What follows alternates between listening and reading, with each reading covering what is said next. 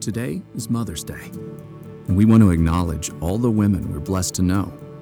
We rejoice over you for your strength, your wisdom, your strong love, and your beautiful faith. Whether today is a celebration for you or a day of quiet reflection and healing, we're thinking of all of you. If you gave birth this year to your first child, our joy overflows and we celebrate with you. If you adopted a child this year or became a foster parent, we rejoice with you and we want to honor you in your commitment to changing the lives of children. If you continue to struggle with infertility, we are hoping with you and holding your hand in prayer. If you are exhausted and feeling underappreciated for all you do for a house full of kids, we applaud you. We love you, and we appreciate you more than you can ever imagine. And if you lost a child this year to death or miscarriage, we weep and mourn with you. And if your child is lost to addiction or to the world, we hurt with you. And we join you in putting our hope in the one who brings prodigals home. If you live with painful memories of your mom, we pray that you will find in a spiritual mother all that you never had from a birth mom. And if you're one of those amazing spiritual moms, we thank you for stepping up and being there when others couldn't.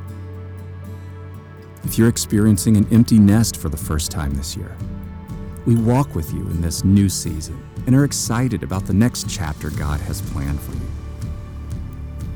If you're single, we celebrate your strength, beauty, and individuality, and join with you in praying for the desires of your heart.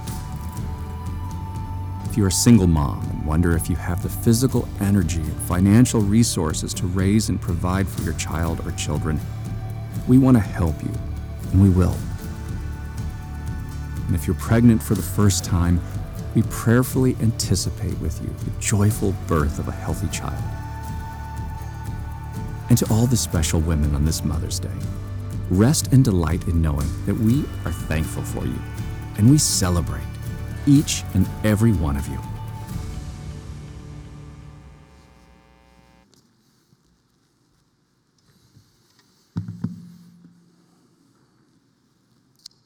If you have a copy of God's Word, I'm going to ask you to turn to the book of Titus, chapter 2. Put you a bookmark in there or a, uh, a little bulletin or something to hold your place.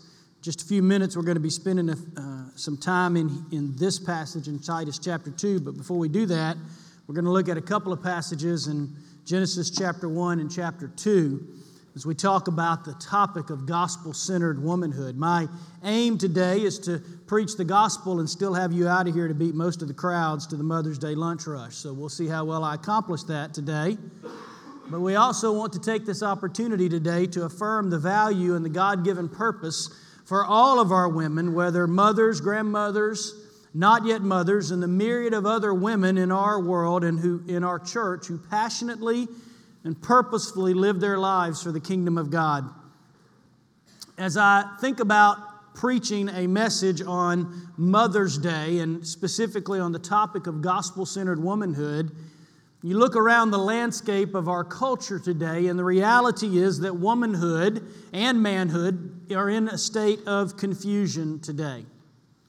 We live in a culture and in a time where gender roles and, and gender roles within the home, within the church, and within the culture at large are massively confused. What constitutes a man? What constitutes a woman? How do we define womanhood, much less pursue what it is that we're supposed to be? Ladies, are you supposed to be the tender, meek, and mild homemaker like June Cleaver, who takes care of her house, takes her husband's shoes off when he comes home, and has cookies available for the kids as soon as they walk into the house? Is that who you're supposed to be? No, sir. Thank you. I knew I'd get some reaction. Are you supposed to be the supermodel, Victoria's Secret woman who works out for three hours a day, eats only salad and rice cakes, and works to keep the perfect figure? Are you supposed to be are you supposed to be the rugged pioneer woman out on the plains, cooking in cast iron skillets, chasing in the cows, and harvesting the crops? Are you supposed to be the career minded woman climbing the ladder of success and fighting to make your way in a man's world? These are all images that constitute womanhood within our culture. And no wonder we're confused about what it means to be a woman and what it means to be a woman of God and to know what your place is in this world. But truthfully and scripturally, gender roles have been confused ever since Genesis chapter 3. When we look at God's Word and when we look at the overall landscape of the gospel and we see how things have worked according to biblical history, the reality is that understanding what a woman's role is is a consequence of the what we call the fall. It's a consequence of the fall of mankind from its state of perfect perfection and creation. Now, in recent decades, the reason why we have so much confusion in our culture about gender roles is because there was a has been a, a massive movement born out of both the feminist movement and the equal rights movements which attempt to blur all gender distinctions in society, to deny any differences whatsoever between men and women. And instead, the focus is on sameness. But the reality of it is, is that if, if you've been married more than 10 minutes, you've probably come to a great realization that men and women are massively different. We're different in our, in our makeup, we're different in our values, we're different in, in the things that we pursue after, we're different in the way that we process things. And even in my own, I've been married almost 22 years now. I've known Allison for 23 years, and 23 years of being together, I'm still as confused sometimes about how I'm supposed to process things as opposed to how she processes things. And, and most of the time, the source of our arguments, when they do come, few and far between, but the source of our arguments simply just come down to men and women handle things differently. And sometimes it's hard to remember that. And this pendulum swing of, of, of egalitarianism is really a reaction to centuries of oppression by women, by patriarchal views that subjected women for hundreds of years as secondary citizens in society, denying women certain values, values and rights, and defining the role of a woman as only what they brought to the table for men. And this reaction of egalitarianism has not so much added value to women as much as it has continued to confuse both men and women about what it means at heart to be a woman and specifically what it means to be a woman of God. Now, theologically, I am what is called a complementarian. And what I mean by that is that I believe that manhood and womanhood is not ultimately defined by the lines that society draws, but by the way that God has created men and women. That our definition of who we are is not going to vacillate depending upon the winds of culture, but our what it means to be a man and what it means to be a woman is specifically lined out in God's word that God has created men and women with different yet complementary roles in the home, in society, and in the church. God has made men and women not only biologically different, but also emotionally and psychologically different. And men and women find their ultimate purpose by pursuing and embracing a gospel centered definition of manhood and a gospel centered definition of womanhood, which is defined by God's word and the gospel. And when we pursue that, we will see that while men and women are not the same, they are very different. They work together to accomplish complementary roles, thus the name complementarian. And so let me talk to you for a few minutes about womanhood according to the gospel. And I want to just point you to three truths that kind of lay the groundwork for what we're going to look at in just a second when we see Paul's instructions to Titus about the role of women within the church.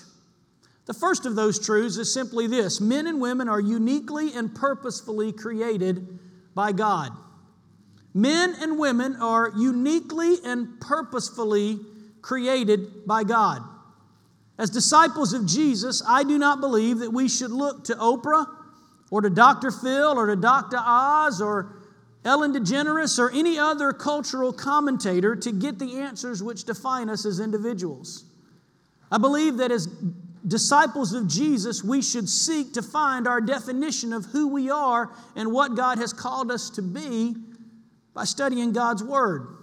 And if you believe that God exists, and if you believe that God is a good and perfect creator, then why would you not seek to get your instructions about life from Him? And why instead would you seek to get those instructions from media and culture as a whole? And when we look to God's Word, one of the first truths that we see beginning in the book of Genesis is that men and women are uniquely and purposefully created by God Himself. And so, as we travel back to where it all began in Genesis chapter 1 and chapter 2, we see specifically three important truths about each of us as individuals, about men and women. First of all, we see that we were created to bear God's image. We were created to bear God's image. Genesis 1 27 says, God created man in his own image. In the image of God, He created him, male and female, He created them. So we see that God, in his, in his creation mandate, sets out to create manhood, and in the process of creating manhood, He creates two very unique individuals one a man and one a woman, male and female. And both of them were created to be image bearers of God. So we're created to bear God's image in this world. We're created to, to be a visible demonstration of God to the world around us, but we're also created to fulfill God's purpose. Not only are we created in God's image, but Genesis 1 28 tells us that after God created them, it says God blessed them and God said to them, Be fruitful and multiply and fill the earth and subdue it and have dominion over the fish of the sea and over the birds of the heaven and over every living thing that moves on the earth. So God takes man and woman, says to them, as it says there in Genesis chapter 28, to be fruitful and multiply, to fill the earth and to subdue it. Both men and women were given the mandate to be co creators with God in His plan and that we are created to fulfill a purpose. We're created to multiply, to fill the earth, to have dominion over the earth, to, to be God's vice regents on this earth, and to rule this world in a way that ultimately brings us to point number three, which is that we were created to display God's glory. So, men and women, uniquely and purposefully created by God, were created to bear God's image to fulfill God's purpose and to display God's glory. One of the ways that we do this is through the covenant of marriage. We've had a lot of confusion in recent years in our culture about what constitutes a marriage. And the reality of it is is that our culture simply defines marriage as this that marriage is a physical and emotional contract between two people who have loving feelings for one another. That's pretty much how our culture defines marriage. So it's a physical and emotional contract between two individuals who have loving feelings for one another. But that's not how God defines marriage. And if you only define marriage as a physical and emotional contract between two people who have feelings for one another, then who's to say who can be married to whom, and who's to say that someone can't marry whoever they want to marry? But when we see God's word and we go all the way back to Genesis chapter 1, we see that marriage is not a, a contract or a, or a relationship that was created by human beings in order to fulfill their physical and emotional values. Marriage was something that was created by God to display the gospel. And so we go back to Genesis chapter 2, verse 24, and we read this.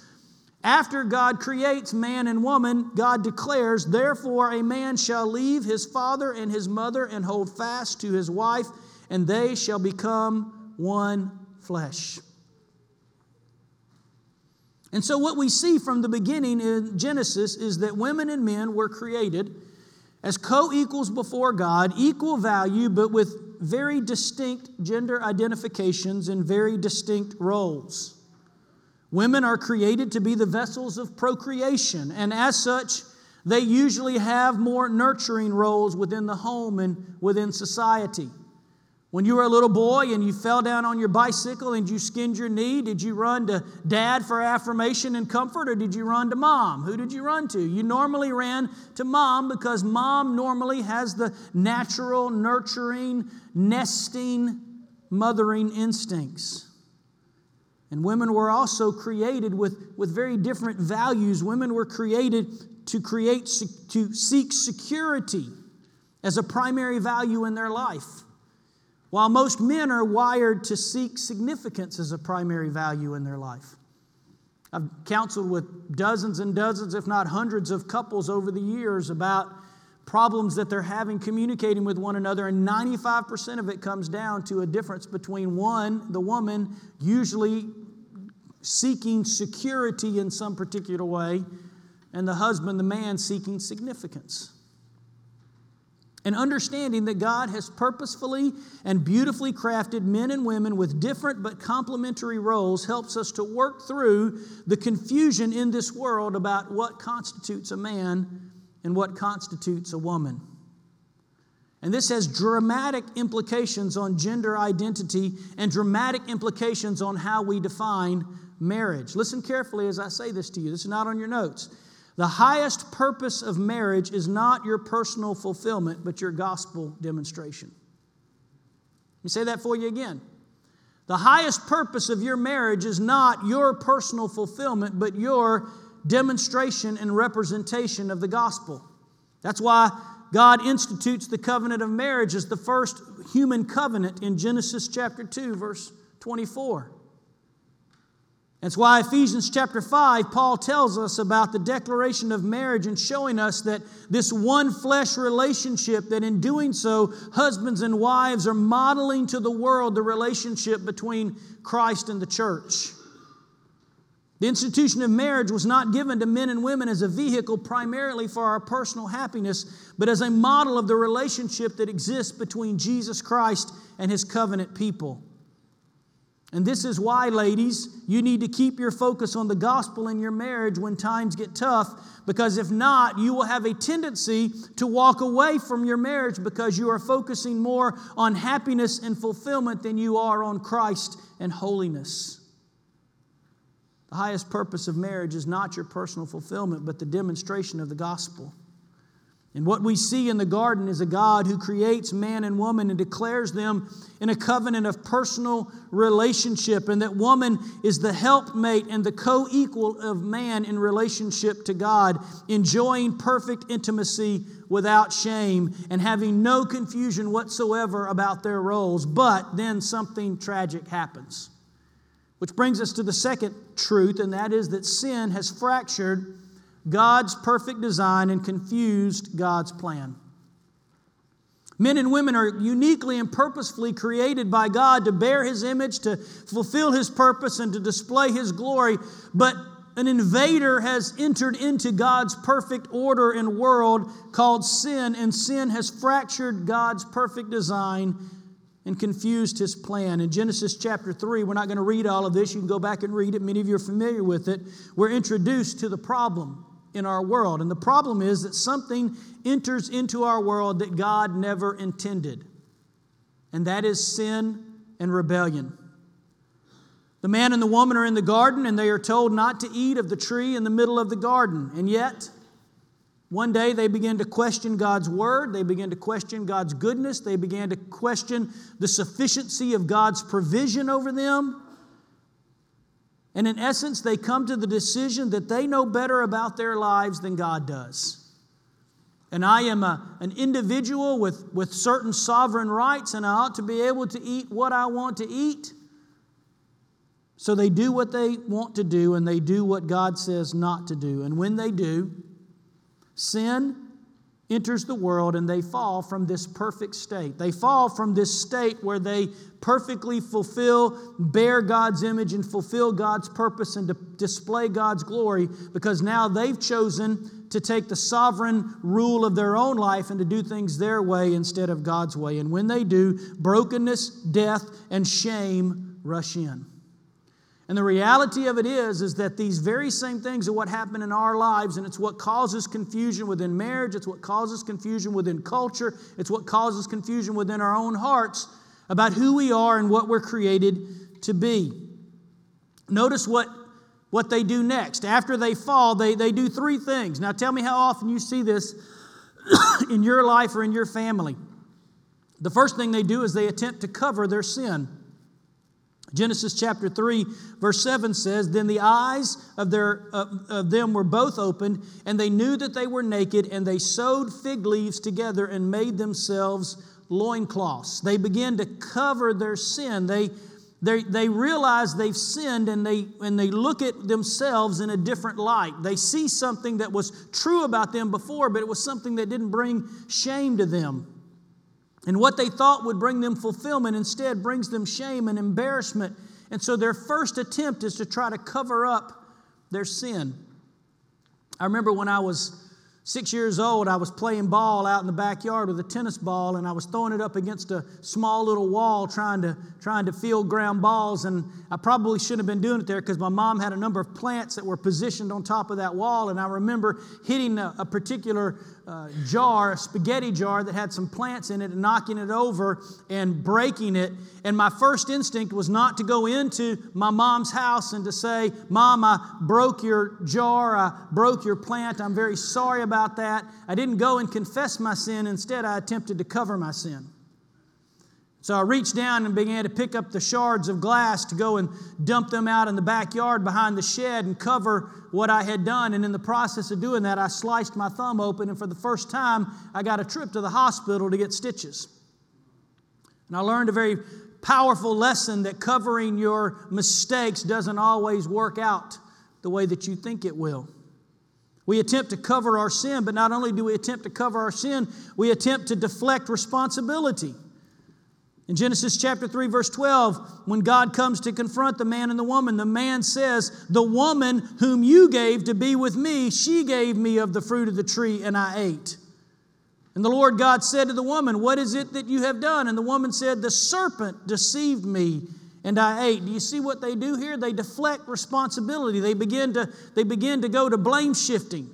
How often do you have this happen in your house when, when, when something happens, there's a conflict in your house between your children, and you ask what happened, and what do they don't come to you and say, Well, what happened was that, that I was wrong because I was I, I did this and I did what do they, what do they do? Well, he did this, right?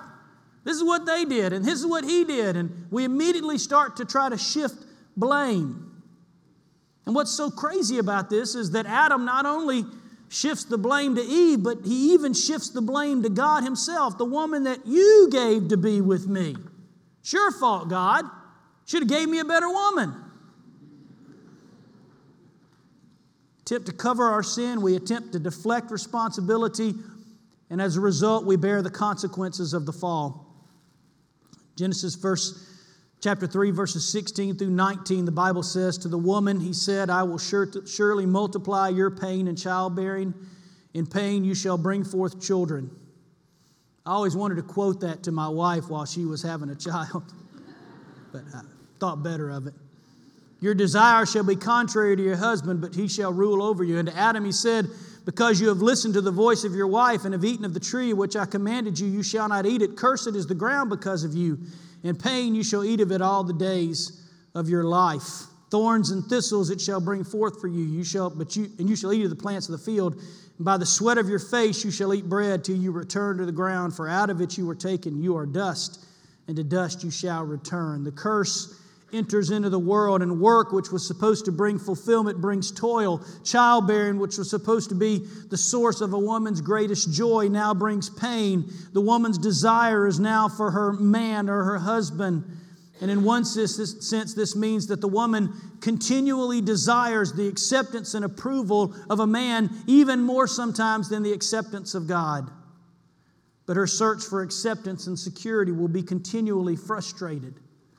And man, because of his physical superiority, begins to even set up a dominance over the woman instead of a complementary role. And man begins to use woman for his own use rather than enjoying her as a co equal laborer with God.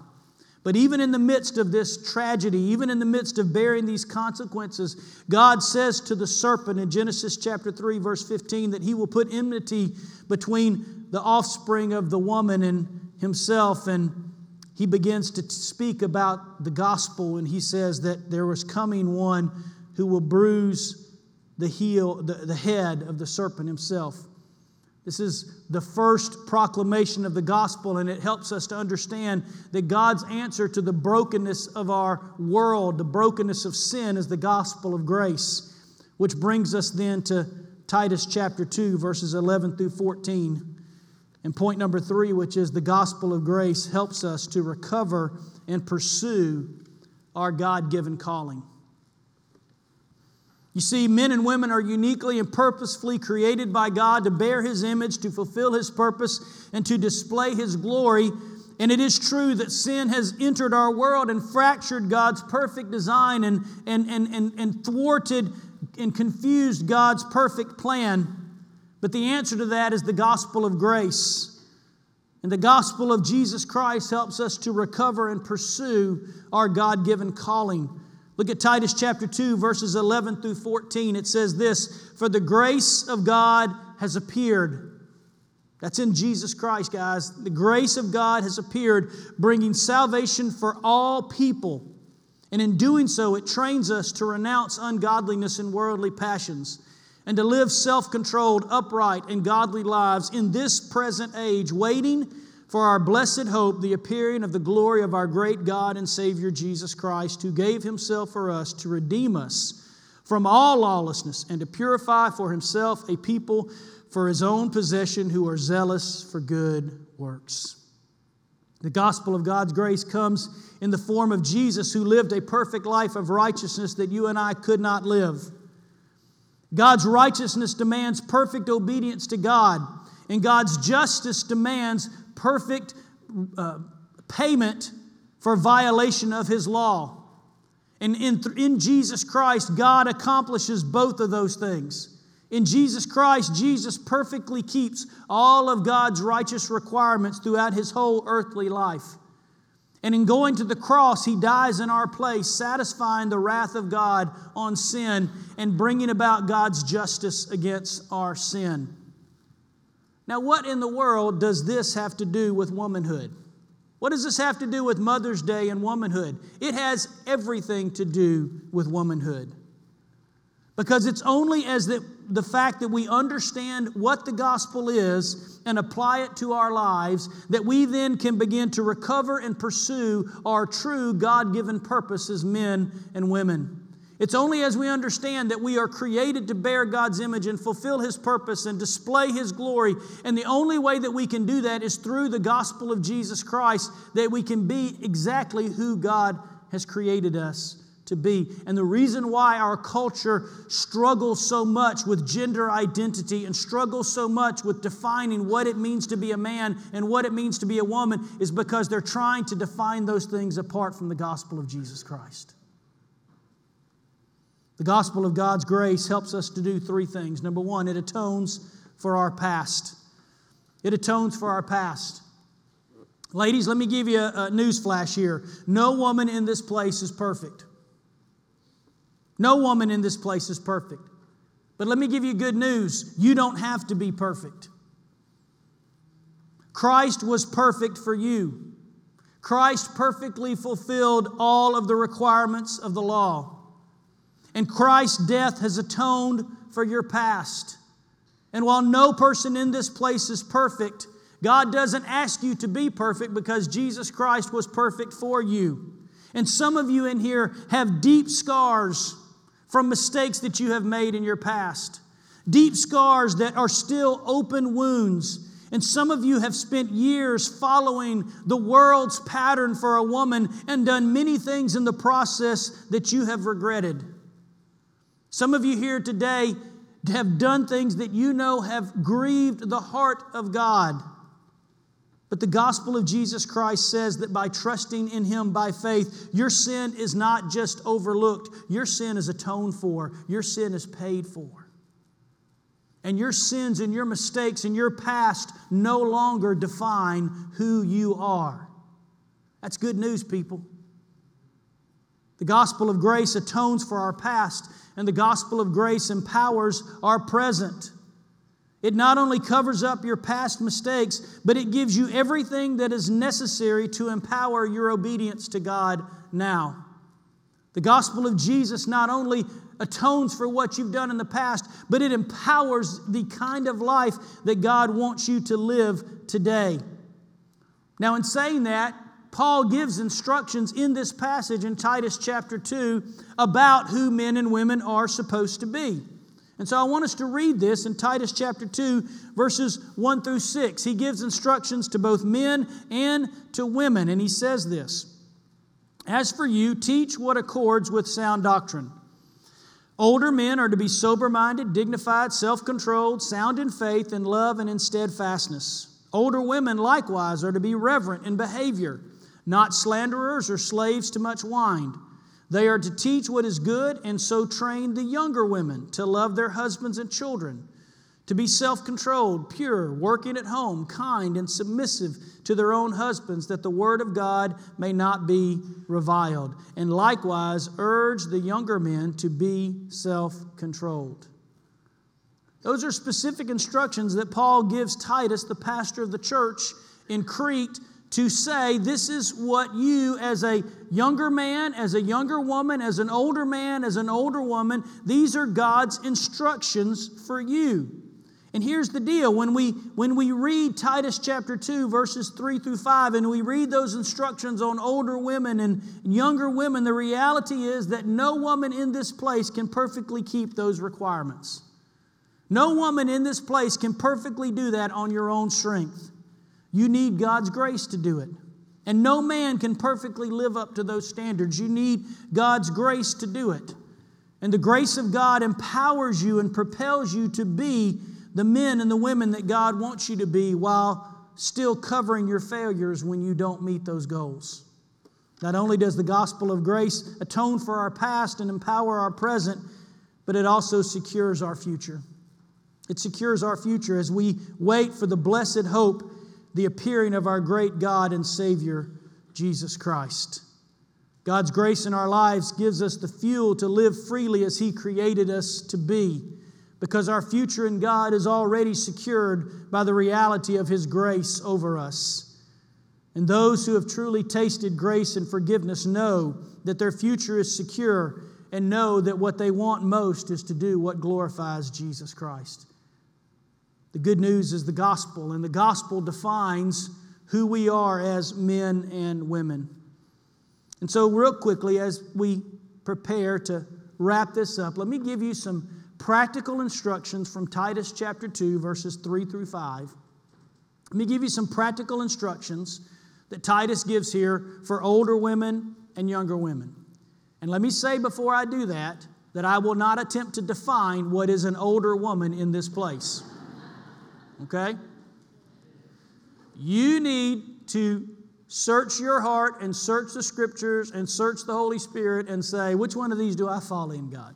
So I will not define that for you today.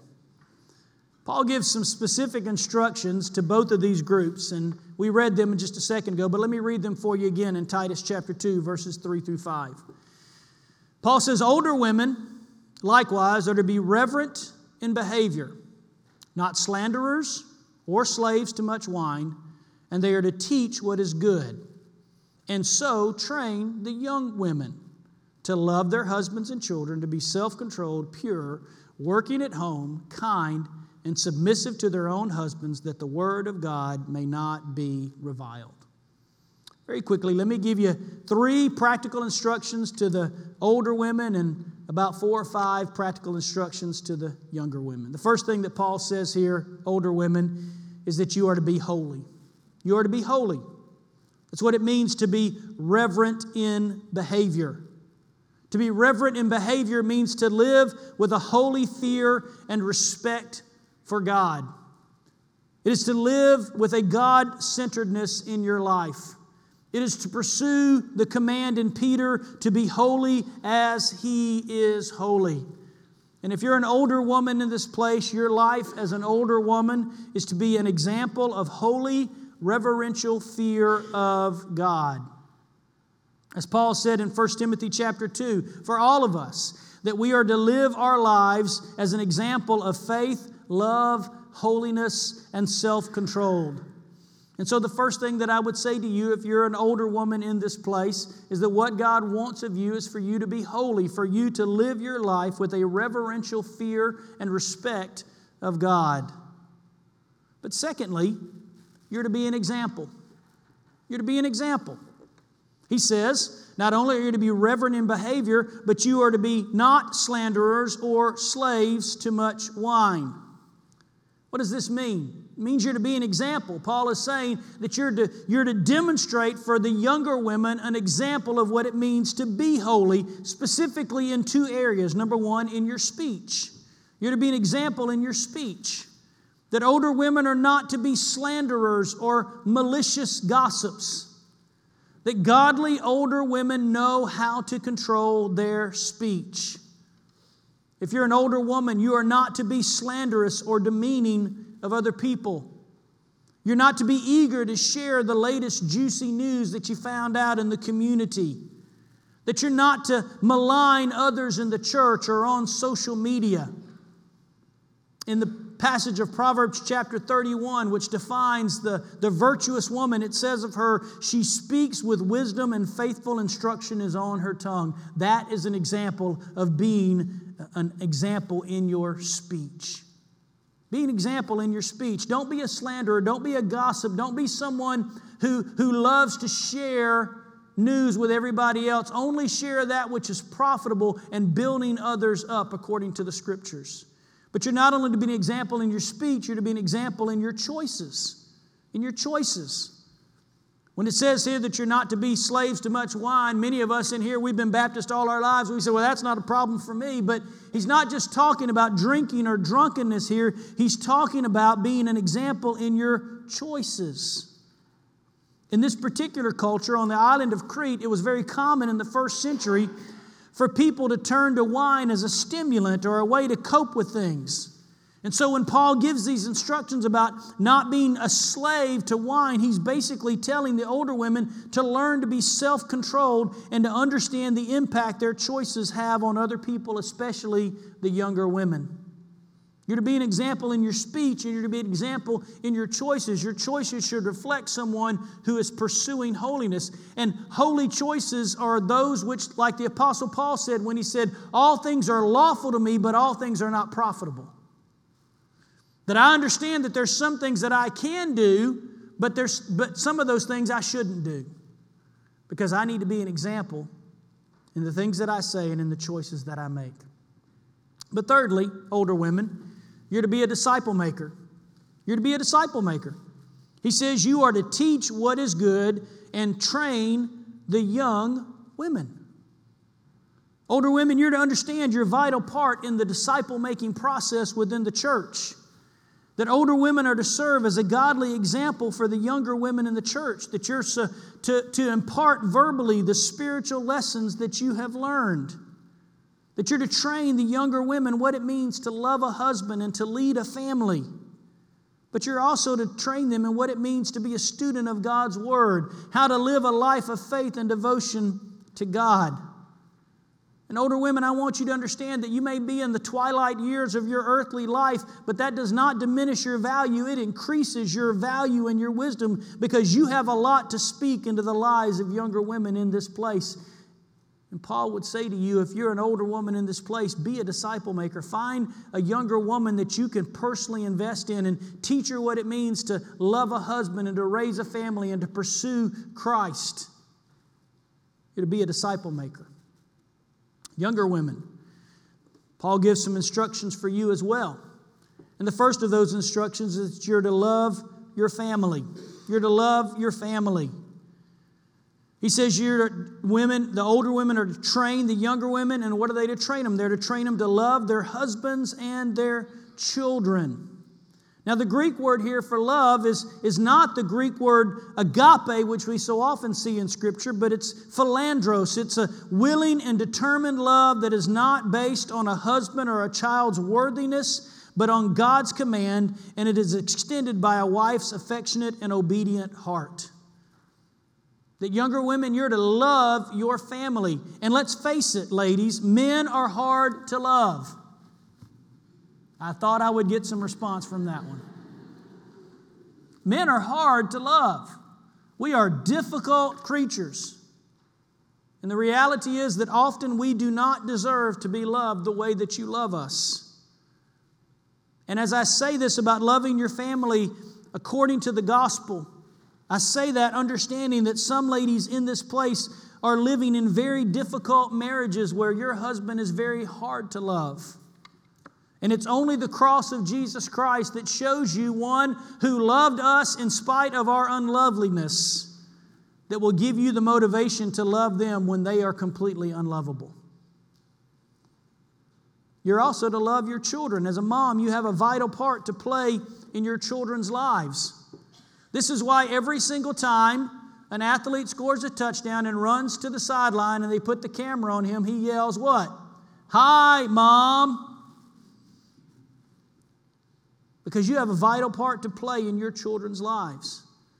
And you're to love them with an all encompassing love, physically, practically, morally, and spiritually.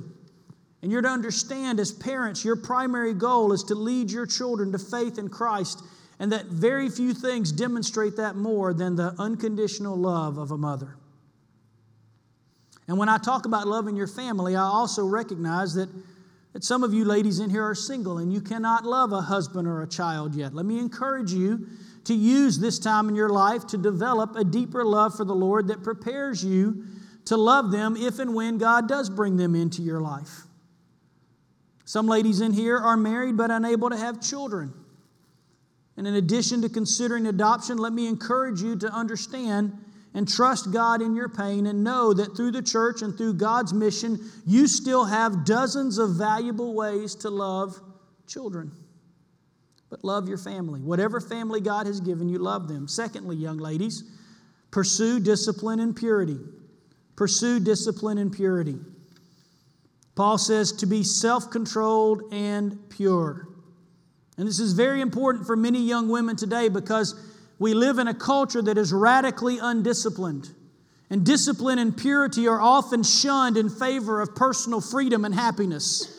But let me encourage you, young ladies, to choose the path of purity and discipline. And I don't often try to speak into the issue of what women should wear, but let me just say this. When evaluating your wardrobe, ladies, instead of asking the first question, How does this make me look? ask the first question, Does this help me dress in a way that seeks to glorify Christ and point people to Him instead of pointing people to me? And then ask how it looks. Purity here also refers to faithfulness and purity in your relationship with your, with your husband. And watch what you let determine your value in life. Do not seek the approval from another man other than your husband. And as the scripture says repeatedly, flee immorality. Pursue discipline and purity. Number three, care for your home. Now, Paul talks about working from the home here and we're going to talk about that. Women are usually nurturers and feel that the home is something that says something about them. My wife and I can walk into the very same house and see the condition of the house and process what it says about our family very differently.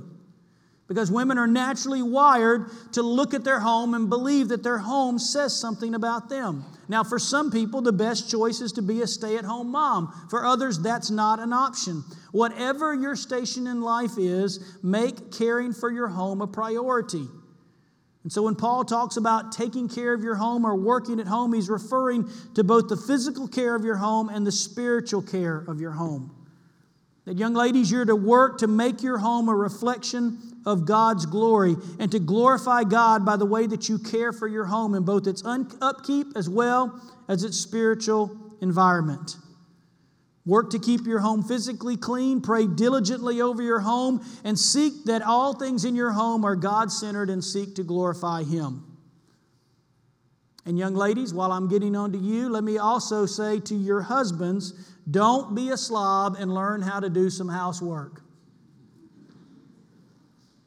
And I promise you, men, you are seldom more attractive to a woman than when you are properly vacuuming the floor and washing the dishes. And I use the word properly there.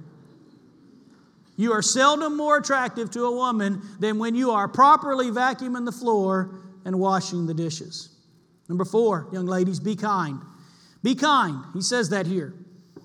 Young ladies, you're to be self controlled, pure, working at home, and kind. To be kind means to be gently considerate, congenial, and even sympathetic, especially to those who may not deserve it. And too often we define kindness because of how people are kind to us, but when someone is rude, we have a tendency to bow up and to give them a piece of our mind. But Paul says in Ephesians to be kind to one another, tenderhearted, forgiving each other, just as Christ, God in Christ, has forgiven you. Ladies, learn how to be kind. Learn how to be kind in the things that you say to other people. Learn how to be kind in your reactions to people who maybe aren't very kind to you in the process. And understand that kindness is a demonstration of the grace of God. And then finally, young ladies, be submissive to godly spiritual authority. Be submissive to godly spiritual authority.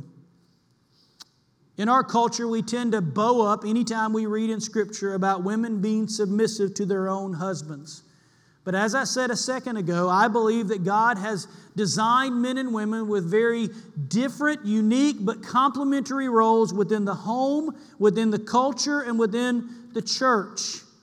And that God has called women to be submissive to godly spiritual authority in their lives. I will go so far as to say that I believe there is a God given deeply embedded thing inside of every woman that longs to be submitted to a man who pursues God above all things because I believe it brings fulfillment and security and protection to a woman. And unfortunately, many women don't find that in the men that they live with and the men that they pursue. And so many times, conflict that happens in the home happens not because of the woman not being submissive, but because of the man not fulfilling the role in Ephesians to love the wife as Christ loved the church.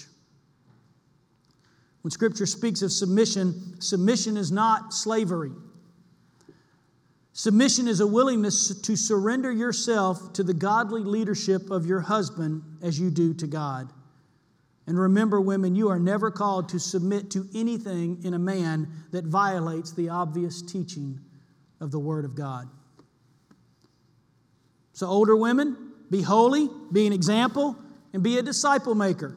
And younger women, love your family, pursue discipline and purity, care for your home, be kind, and be submissive to godly spiritual authority. These are weighty instructions for all women that are ultimately only attainable because of the gospel of Jesus Christ and the grace that He has made available on the cross. I don't want you to leave here this morning, ladies, with these instructions and thinking that I've given you some kind of checklist that you're to go out and pursue in your own strength. I come back to what I said a second ago. It's only the gospel of God's grace that atones for our past mistakes, empowers our present, and then allows us to pursue God's design in our future. You can't follow these instructions if you're not submitted to the Lord Jesus Christ. But when you understand the gospel and when you understand the power of the gospel to, to take those that were cold and dead and broken and turn them into life giving God glorifying image bearers. When you understand the reality of the gospel, you understand that with God and His Spirit, all things are possible. Would you bow your heads and close your eyes? In just a moment, we're going to give a, a hymn of invitation, a song of invitation, and we're going to give you an opportunity to respond this morning to the gospel of Jesus Christ. And no matter who you are in here, whether you're a man, whether you're a woman, whether you're a teenage boy or girl, whether you're a young boy, young lady, I want you to come back to what we said a second ago, which is this that you were uniquely and purposefully created by God. You were created to bear His image. You were created to fulfill His purpose. You were created to display His glory. But the reality is that all have sinned and fall short of the glory of God. That we're not what we need to be, that we're sinful and broken, and that we need something outside of us to fix us because we can't fix ourselves. God sent His Son Jesus to live a life of perfect righteousness, to accomplish all of His righteous requirements that you couldn't accomplish, and to die on the cross to pay the price for your sin. And what you need is to believe that and to trust in that. And so today, if you've never trusted the Lord Jesus Christ as your Lord and Savior, if you've been trying to live life apart from the gospel of Jesus Christ and you're finding out continually it doesn't work, I want to give you an opportunity to trust Him this morning. In just a moment, we're going to sing a song of invitation and response. And if you need to give your heart to Christ, we want to invite you to do that this morning. Maybe this morning you're not ready to walk an aisle in front of a bunch of people, but you need to talk to somebody about your relationship with God. And know that myself and some of our staff will be here afterwards if you'd like to know more about how you can be a follower of Jesus Christ. Maybe you need to come this morning because, as an older woman or a younger woman, you recognize that maybe you've kind of failed in some of these instructions and you want to commit yourself to pursuing those better in the strength of the Holy Spirit. And maybe this morning you just need to come for prayer. Maybe you just need to come and pray at this altar and say, God, give me the strength to be the woman that you've created me to be. Whatever it is, in these few moments, you respond as the Holy Spirit leads you. Holy Spirit, we thank you for speaking to us today, for inspiring your word, and for demonstrating to us the gospel of grace. And help us to lean and trust in the grace of Jesus Christ today to be all the things that we need to be. So, Father, speak to us. God, anyone in this place today that needs to respond, give them the strength and the boldness and the courage to respond today. We pray all these things in Jesus' name. Amen. Would you stand? Would you respond?